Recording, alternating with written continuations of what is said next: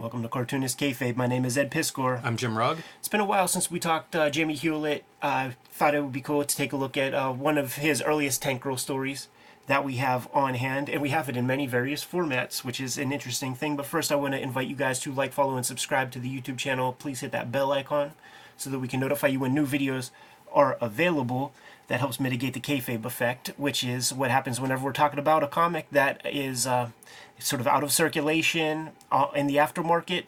By midday, early afternoon, those comics disappear off your eBays, Amazons, and your local comic shops. So the people who get in earliest have the best chance of getting hold of the comics at the best prices that we were talking about. And if you watch these videos to the end, that gooses the YouTube algorithm, pushes our content out to other comic book loving YouTube viewers. And uh, we got about 62,000 subscribers as of this recording, but uh, it's it's uh, only a percentage point uh, toward the 6.2 million subscribers that we are trying to get uh, accumulated into the Cartoonist Kayfabe army. Shouts to subscribers new and old. And if you're going to be in Charlotte, North Carolina, towards the end of this month of June, Jimmy and I are going to be at Heroes Con. Uh, come to the Cartoonist Kayfabe booth, check out our comics, come say hi. Make sure you wear those Cartoonist Kayfabe shirts. Uh, so, Jimmy, it has been a while since we talked to little Jamie Hewlett, and he was Too a, long. He was a supernova of uh, of comicdom, kind of doing his thing for a couple of years. Maybe got about 300 pages of comics out of the fella before he went on to greener pastures. And uh, Deadline magazine issue number three is probably the earliest uh, piece that we have in our library. Uh, it's one of the most me- uh, memorable aesthetic Tank Girl pieces where she's adorning the uh, the Jason hockey mask. One of the longer Tank Girl stories too. Like Yeah. some of these things will be very short, and also like that first year, I didn't realize it, but I think the first year Deadline's all black and white. Mm. I always think of his stuff, you know, going on to later issues where like they'll have like four page color signature, four page black and white signatures back and forth, so you often get to see some color work from him. But uh, these early issues all black and white, Yeah, and Uh, really cool to see. Nice oversized, striking very image striking. right there, man. Yeah, I'll say. And uh, let's just take a look at at the approach in the various formats that we have. Uh, so this is the original Deadline magazine, number three. This Tank Girl collection does a pretty interesting thing with the with the background art, and it's cool because you could isolate it pretty easy from this figure since none of the lines are touching. You know, presumably she's probably a paste up or something. And uh, they drop out the black line there, which is pretty dope. You know what's funny is this. Uh, this might even be. Th- I think this is a blow up of this of this face. Yeah. So this is like xeroxed up. That's how you're getting like your your dots and everything. Which, you know, like this is Hewlett starting to be Hewlett, Sure. where you're seeing like these textures that you don't see in other comics. Yeah. Starting to show up, and an eye toward graphic. Uh, you know, like that graphic design kind of eye. speaks to the punk rock is like z- zine format of, of the 1980s. Uh, this this is more nuts and bolts kind of version. Yeah, this Here. is Titan's reprints um, from the early 2000s as they're starting to kind of get all the Tank Girl stuff together in an easy to follow format. And you know they like to sell they like to sell old rope whenever possible. So uh, We very all do. recent, very recently, uh, starting t- 2018, uh, every I think quarter there there would be a new one of these, and I scooped all of those up, and you can see the uh, the color approach is different from from the other color approach. That, yeah, re- uh, recolored um, or, or colored completely separately. This is not like uh, just reprinting the previous color edition. Yeah, exactly. There was the white mask on uh, the, this other color version. They went with the pink, not far from Splatterhouse when it was brought to America, man, where they take the Jason mask away and make it this uh, magenta gimmick. I think it's worth noting the amount of blue skies in this. we often say, you know, don't color your skies blue. There's some other cartooning rules that we're going to see in here, like get the wheels off the ground for speed. There can be some great panel examples of that. Look at the hot sky. Like it is, it's arid. Yes, It's dry. I've never been to Australia, but this to me feels like hot, dry desert. Uh, you know, maybe the outback that you're seeing there. So, uh, this being the earliest Tank Girl story that we have access to, and having these many formats, should we just use the OG? Absolutely. Bigger, crisper, first generation photo stats, presumably? Time to pay some bills. Ed Piskor and I are working cartoonists. The best way to support Cartoonist Kayfabe? Buy our comic books. Red Room, Trigger Warnings.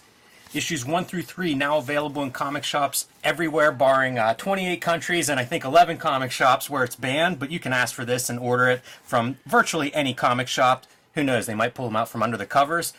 Red Room Trigger Warnings 3, the second season of Red Room. Every Red Room cover self contained, so pick up whichever one you find and you'll get a complete story, along with Red Room Antisocial Network, the trade paperback of the first season, available now wherever books and comics are sold. Hulk Grand Design, Monster Madness, a retelling of the 60 year history of the Incredible Hulk. I am writing, drawing, coloring, lettering, the whole shebang, the Grand Design way, and this is available now in comic shops everywhere. Both issues, the complete story of the Incredible Hulk's rich history. Pick that up now wherever comics are sold. And back to our regular scheduled programming.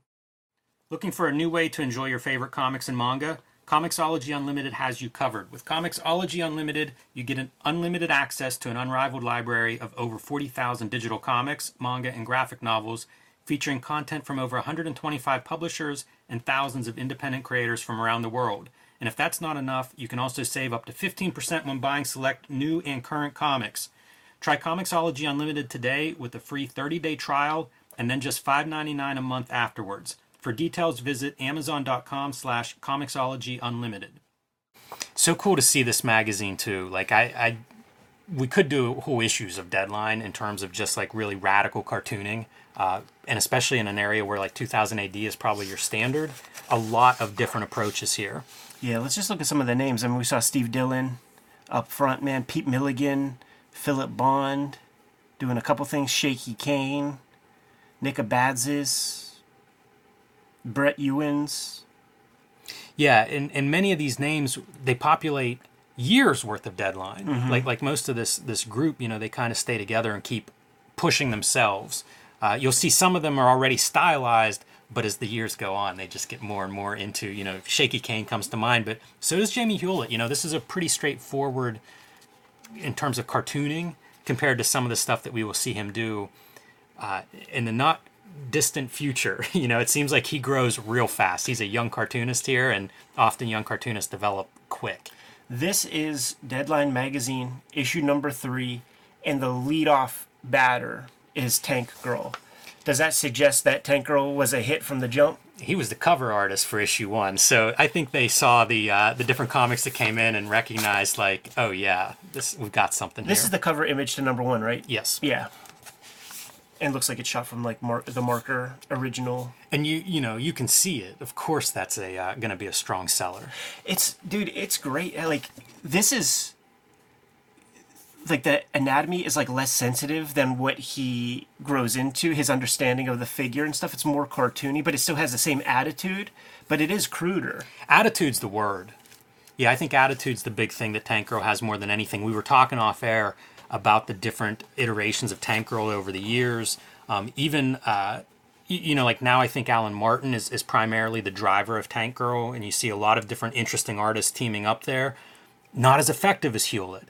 And even the stuff that Hewlett does, like with Peter Milligan, where it feels like he's working from a script, not as effective Tank Girl. I right. feel like Tank Girl is this character more than almost any other comics character I can think of where you just start with the art. Yeah. Like it's really she's anarchy, she's chaos, she's punk, she's all these things, and it's embodied in these stories that just kind of like free flow, association from panel to panel, you know, unpredictable. All of these elements are what I think make the best Tank Girl.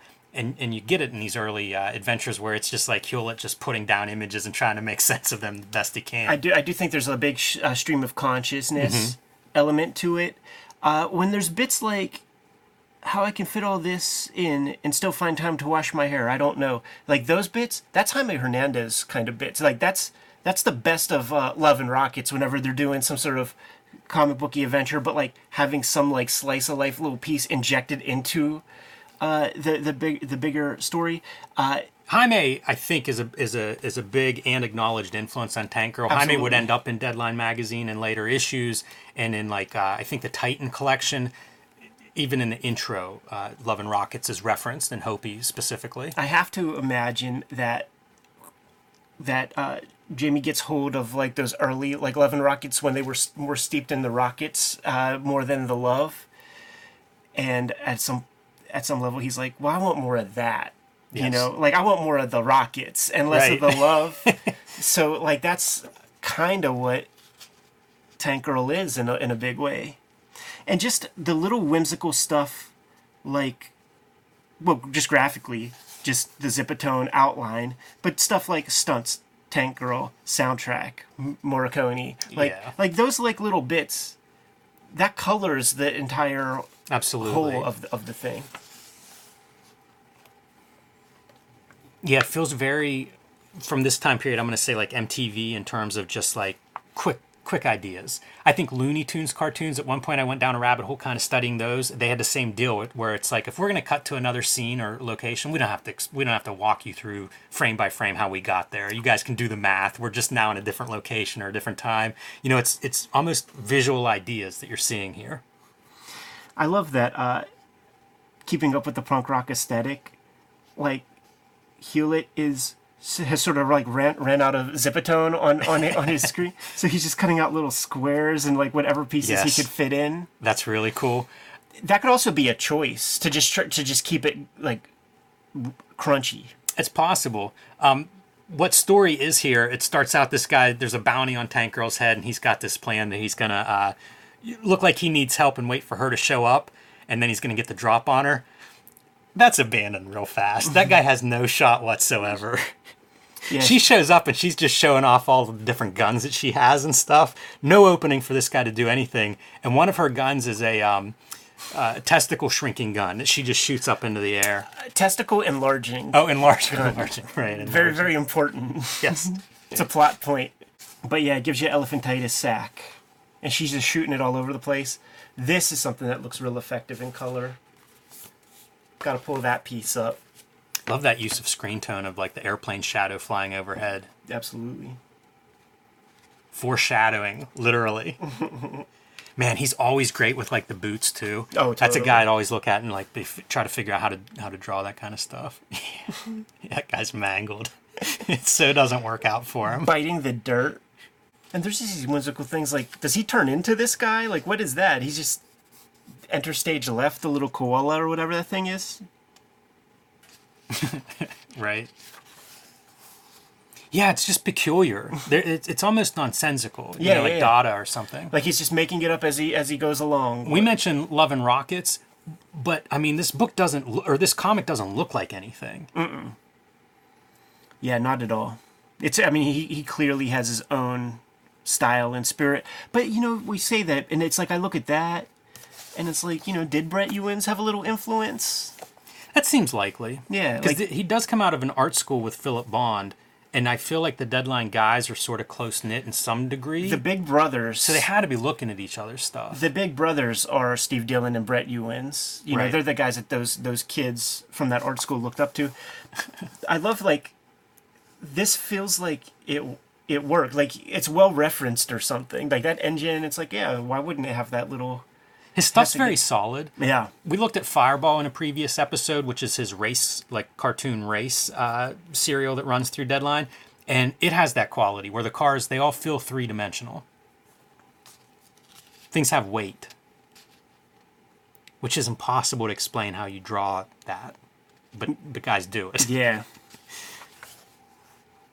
That's an amazing drawing. What a piece, right? Just driving Wile E. Coyote off a cliff. and and just like I studied this tank for 10 minutes to try to figure out how, how the heck he does it because there's stuff like you don't even think about if you don't task yourself with drawing such a thing and and like like like a car or whatever how do you get three dimensions out of it like you could put every line down perfectly to suggest the perfect automobile but now you gotta add some life to it it would be too static and all of these marks it's it's different sets of textures everywhere everywhere you look It has know- a hot rod sense. It has a motion sense, which is very peculiar considering that it's all doing thanks to vertical this stuff. all thanks to this shit And the hair blowing back it's organic. You Yeah. know, like you mentioned having like all your marks in the right place. He brings a cartooning quality to it. Totally. Believe me, that's harder than tracing a photo. absolutely absolutely and just like stuff like this like we will see this in Gorillaz music videos Right. this piece right here there's It even has kind of a good like, you know, kind of a hate to say believable landing. He's hitting the but, vert. but a way that it that it can land. Hitting that vert, man. And those two that, that came out of the crash plane that are along for the ride are are terrified. Look at their mouths just getting blown back, spittle coming out. It communicates so much speed. And this is directly from Looney Tunes. Absolutely. Keep the treads off the off the ground. That's the one I was thinking of for, for motion. yeah. Uh, they're so far off the ground that it could clear another tank. It's so it- far up. but it's not like the tank isn't pointing up like facing down this way. It's coming towards it you. feels solid. Like Yes. it feels heavy as hell, even though it's in the air. It's amazing. I do love seeing like real screen tone applied. Yeah. There's something about it that's just exciting. Even this thing, the weight of it, it's like it's tipping over. You know, Right. the the way he chooses to orient it, It would be- helps communicate the weight. Much less effective if it were straight up and down. If it was perpendicular, it just would not be the same. It's a sixth sense that this guy has for cartooning and, and evocative storytelling. I, I've, I've mentioned it on like earlier videos. They're, they're like the, the artists who draw what I call pathologically cool. Like anything they draw, they, they know the cool way to draw it. And, and, and he is absolutely super high on that short list uh, of pathological cool cartoonists. to me. Absolutely. Love his lettering. I know we say it every time we show off any of his comics, but I mean, it's great. you know, it, it's as good as anybody's lettering. It's phenomenal. It's expressive. It's not it's not dry at all, but it's also easy to read. There is a cart an innate cartooniness to his work that it's probably one of those guys. There's a list of them. Sam Kieth. There's a handful of these guys that had like cartoonish as part of their language, and it really made me like I love it now. But when I first would see it, it was it was alien. You know, Yeah. like I, I wouldn't see it as much. Although I think McFarlane has it in his Yes. stuff, but a lot of guys don't. I don't think that uh, Marc Silvestri or Jim Lee have those qualities, and I love it. It's a warmth. It's kind of the imperfections in a weird way. You know, it's caricaturesque in some at sometimes. Sam Kieth and Todd McFarlane are both guys that I put in that pathological cool, uh, category. Uh, Sam Kieth more so, because McFarlane will will hack stuff, you know, that he just doesn't feel like drawing. But I also feel like Jimmy Hewlett will not draw things that he doesn't want to draw. Right. You know, like there's not one thing he's well, maybe some of that DC stuff, but but that's for another time. This is a, a, a panel that I was looking at a lot whenever uh, I was reading this this week because that's a really unusual idea. That tank upside down coming in at the angle that it's coming in at, like all of that's weird, but I love it. fascinating that he doesn't shy away from drawing vehicles, man. Fireball full of vehicles of like weird like 1960s concept car type vehicles. Drawing this tank over it, like you, you know, the character's called Tank Girl. You have to draw tanks. That shit ain't easy. He must have some Matchbox or or, or something, right? Just the way his at. brain works, right? Maybe he got into Big Daddy Roth at a very young age or something. Jimmy, I want to look at more uh, Jamie Hewlett over the over the years, man, over the months, over the weeks. He evolves a lot. Once they get into color, like like one of his next big arcs, I think it's the Summer of Tank Girl. I think is the name of the arc, but it's color and it's like painted and mixed media and all this stuff. So once Deadline gets into color, they of course go to Hewlett. Hey man, you want some color pages? Because of course, and uh, and it looks amazing, and it's like this next evolutionary step. Because the other thing that's a short list are the guys who are good in black and white and in color. Um, one last note on this story it's worth looking at the crowd scene here. This is a Christmas story, by the way. They, they're crashing into this barn, and that's uh, baby Jesus in the manger that they almost wrecked their 70 ton tank into. But if you look at the, the characters that are here to celebrate kangaroos, uh, alligators. I guess they must be native to Australia. Is that an aardvark? I think. Um, some really strange creatures that are making up that crowd scene. If you uh, pay attention and give it a closer look, Doesn't it look nearly Sergio Aragonés? Some of that. totally cartoonish. You know, it's it's that cartoon language. Yeah, man. Uh, so I'm gonna put it out to, to the kayfabe audience. I think in some reprint somewhere we we have almost everything from from the deadline run. Uh, I want to know what their favorite stories are in this run, and that would be perhaps the next one that we that we crack open. Worth, uh, you know, one of the early American editions of Tank Girl, and you talk about like, I don't know if cool is the right word, but it's certainly a presentation of, of uh, what they're putting out there in terms of how they're packaging their comics. This is probably mid 90s, this collection, so very different than what you're seeing in the typical American comics kind of even headshots of, of guys. Yeah, man, we saw a soundtrack in the in the credits uh, uh, of, of the story. We're looking at photos of these guys. It's, An pre- Adam Ant quote. it's a prelude to uh, Paul Pope, man. It is. Yeah, it is. Good to go. I am. Kayfabers, like, follow, subscribe to the YouTube channel, hit the bell. We'll notify you when new vids are available. Jimmy, what's out there? Hulk Grand Design Monster and Hulk Grand Design Madness, my Grand Design retelling of the 60 year history of the Incredible Hulk, writing, drawing, coloring, lettering, doing all that myself. Uh, perfect for the new fan or the longtime Hulk fan in your life. And uh, join me on patreon.com slash jimrugg where you can see more of my comics art and how I make the comics I make. And finally, make sure you stop by our tables at Heroes Con, say hello, check out our art and comics there. And uh, I'm looking forward to getting back to Heroes. So come by and, uh, and let us know what you're into for Cartoonist Kayfabe. Red Room Trigger Warnings, issue 1, 2, and 3 on the stands now. 4 presumably may be out anytime now. Murder on the Dark Web for Fun and Profit is the name of the game in Red Room Comics. Uh, banned in 28 countries, banned in 11 comic shops, but you can order these comics uh, directly from the publisher in that case. Uh, go to my pa- go to my link tree in the description below this video. You'll find the link to the Fantagraphics website to order and pre-order. You could also hit up my Patreon to read the comics uh, right this very minute. There's an archive of more than 200 pages, and uh, you can get access to that uh, for the price of three bucks. Jimmy, what else do we have out there? Subscribe to the Cartoonist Kayfabe newsletter at the links below this video. You can also find Cartoonist Kayfabe t-shirts and merchandise at the links below this video. That's another great way to support the Cartoonist Kayfabe channel, and I want to see those Kayfabe shirts down at Heroes Con. Jimmy giving those marching orders will be on the way. Read more comics.